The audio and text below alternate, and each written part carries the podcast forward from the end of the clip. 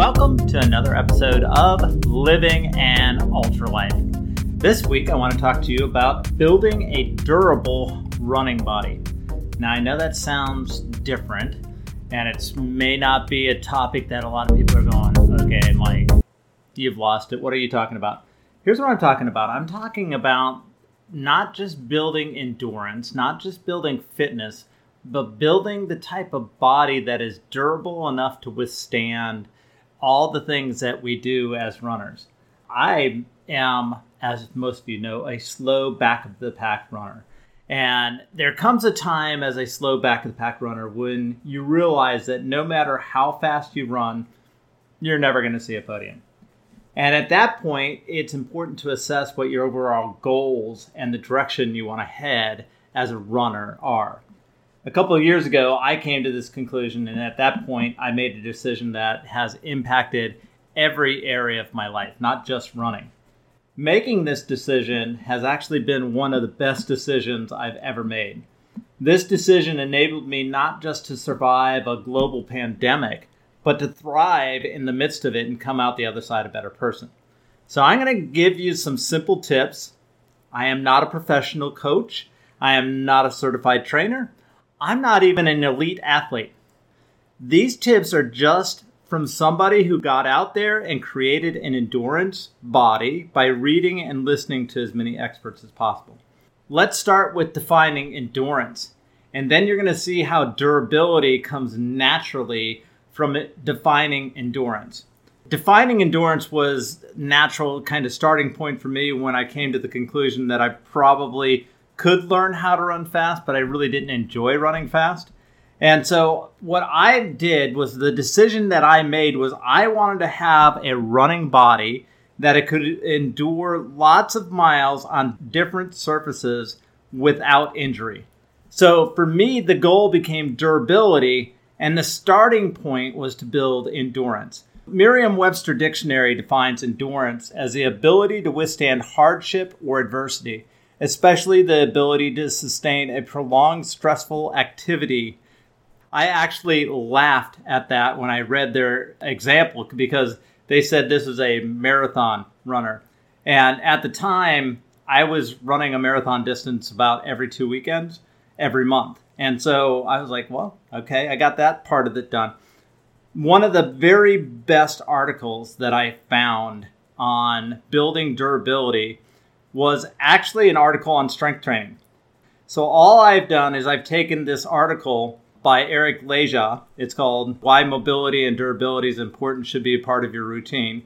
And I've taken that article and adapted it to running. So just strange things that I do because I believe the same principles apply to building durability as a runner as I do to building durability as a weightlifter, bodybuilder, you know, CrossFit guy, which is what Eric Leja is.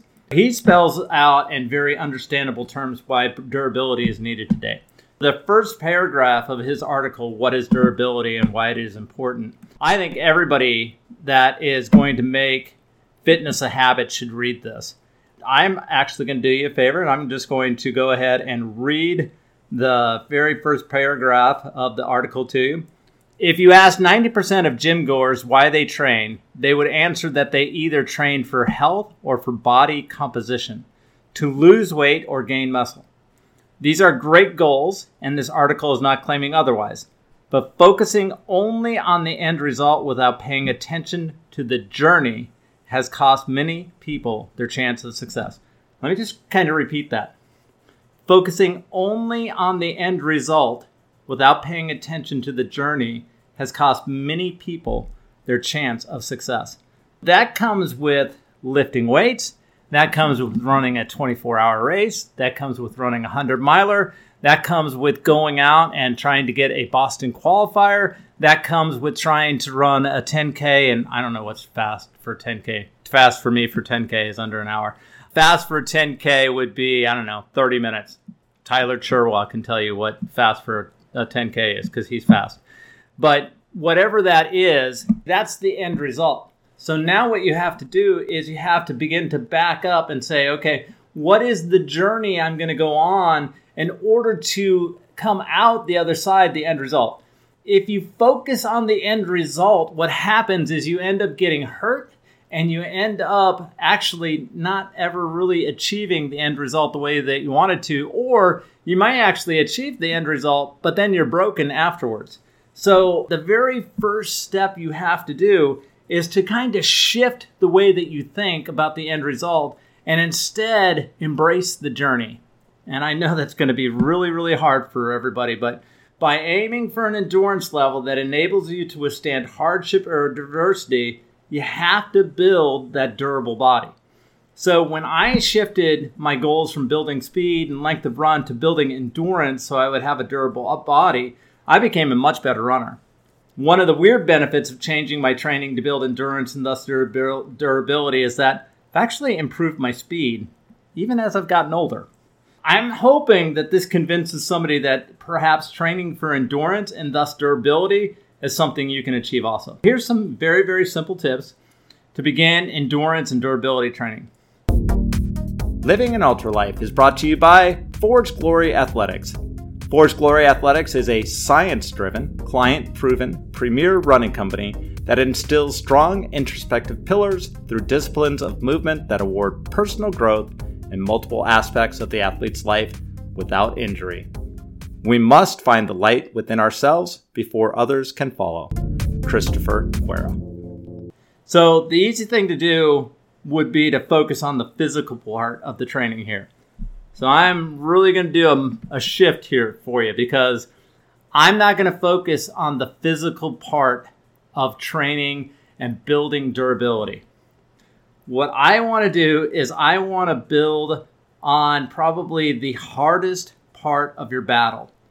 The mental aspect of creating this type of structure is a monumental battle that is fought every single training run and every mile of every long distance run. That being said, here are four simple tips that I've been using to recreate the type of endurance runner that can stand up to miles and miles of running hour after hour. So, number one is your recovery time will indicate how badly you want to succeed. Isn't that a strange thing to say about building a durable running body? No, it, most runners think of recovery as what you do after run. However, when participating in endurance events, you have to recover mile to mile because nothing ever goes to plan. I have not run a 24 hour run. I have not run a 100 mile run, a 50 mile run, a 50K run where everything goes according to plan. I don't think anybody does. Look at Jim Walmsley at UTMB. The dude is an amazing runner. He had some pretty bad miles in there where nothing was going according to plan. He didn't quit. He finished fourth. Pretty that's his best finish at a UTMB. I have no doubt that Jim Walmsley, because of his mental strength, is going to figure out how to go in and win a UTMB. Maybe next year. We'll see. Actually, I think a woman's going to win overall next year, but that's just my personal, you know, opinion. So, when you think about mile to mile, nothing goes to plan. The best way to get more durable during a run is to create obstacles on your training runs.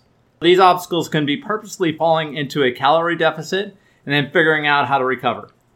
I've gone so far as to place pebbles in one of my shoes to simulate needing to adjust stride and gait mid run to overcome the uncomfortableness the quicker you can force yourself to recover on the run, the better you will run when everybody around you is faltering. So you're you're creating this atmosphere where in your mind it's like, okay, I got this. All right. I've felt this before. So when you get to your run, say that you're running the Dismal Swamp 100K with us in December, and you get to about mile 40 and your gut just starts to fail and everything if you've never trained to get into a calorie deficit or a hydration deficit and then figured out how to recover from it, you're going to fight. You're just going to fight. If you've trained for it, you just go, oh, yeah, okay, I know what to do. All right.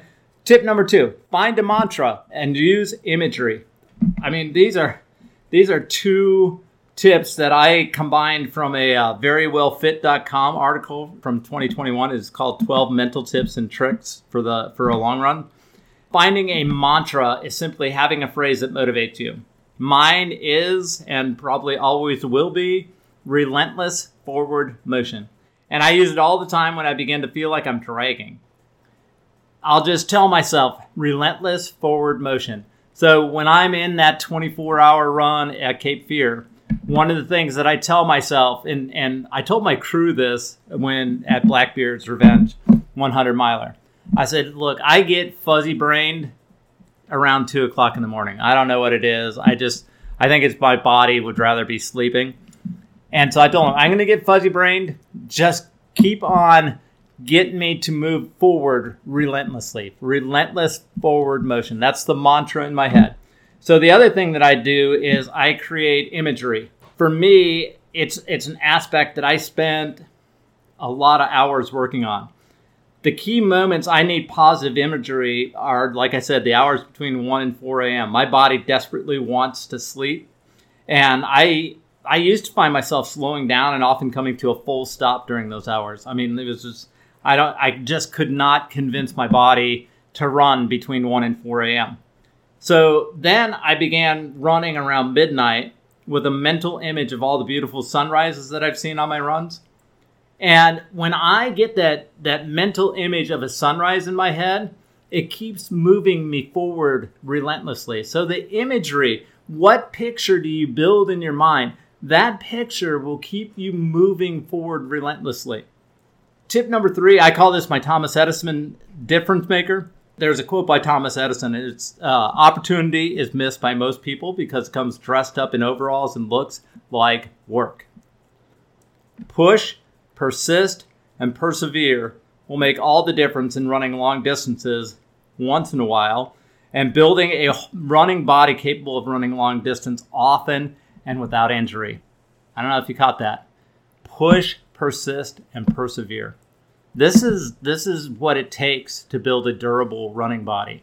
It's not just your two or three times a week run that you do.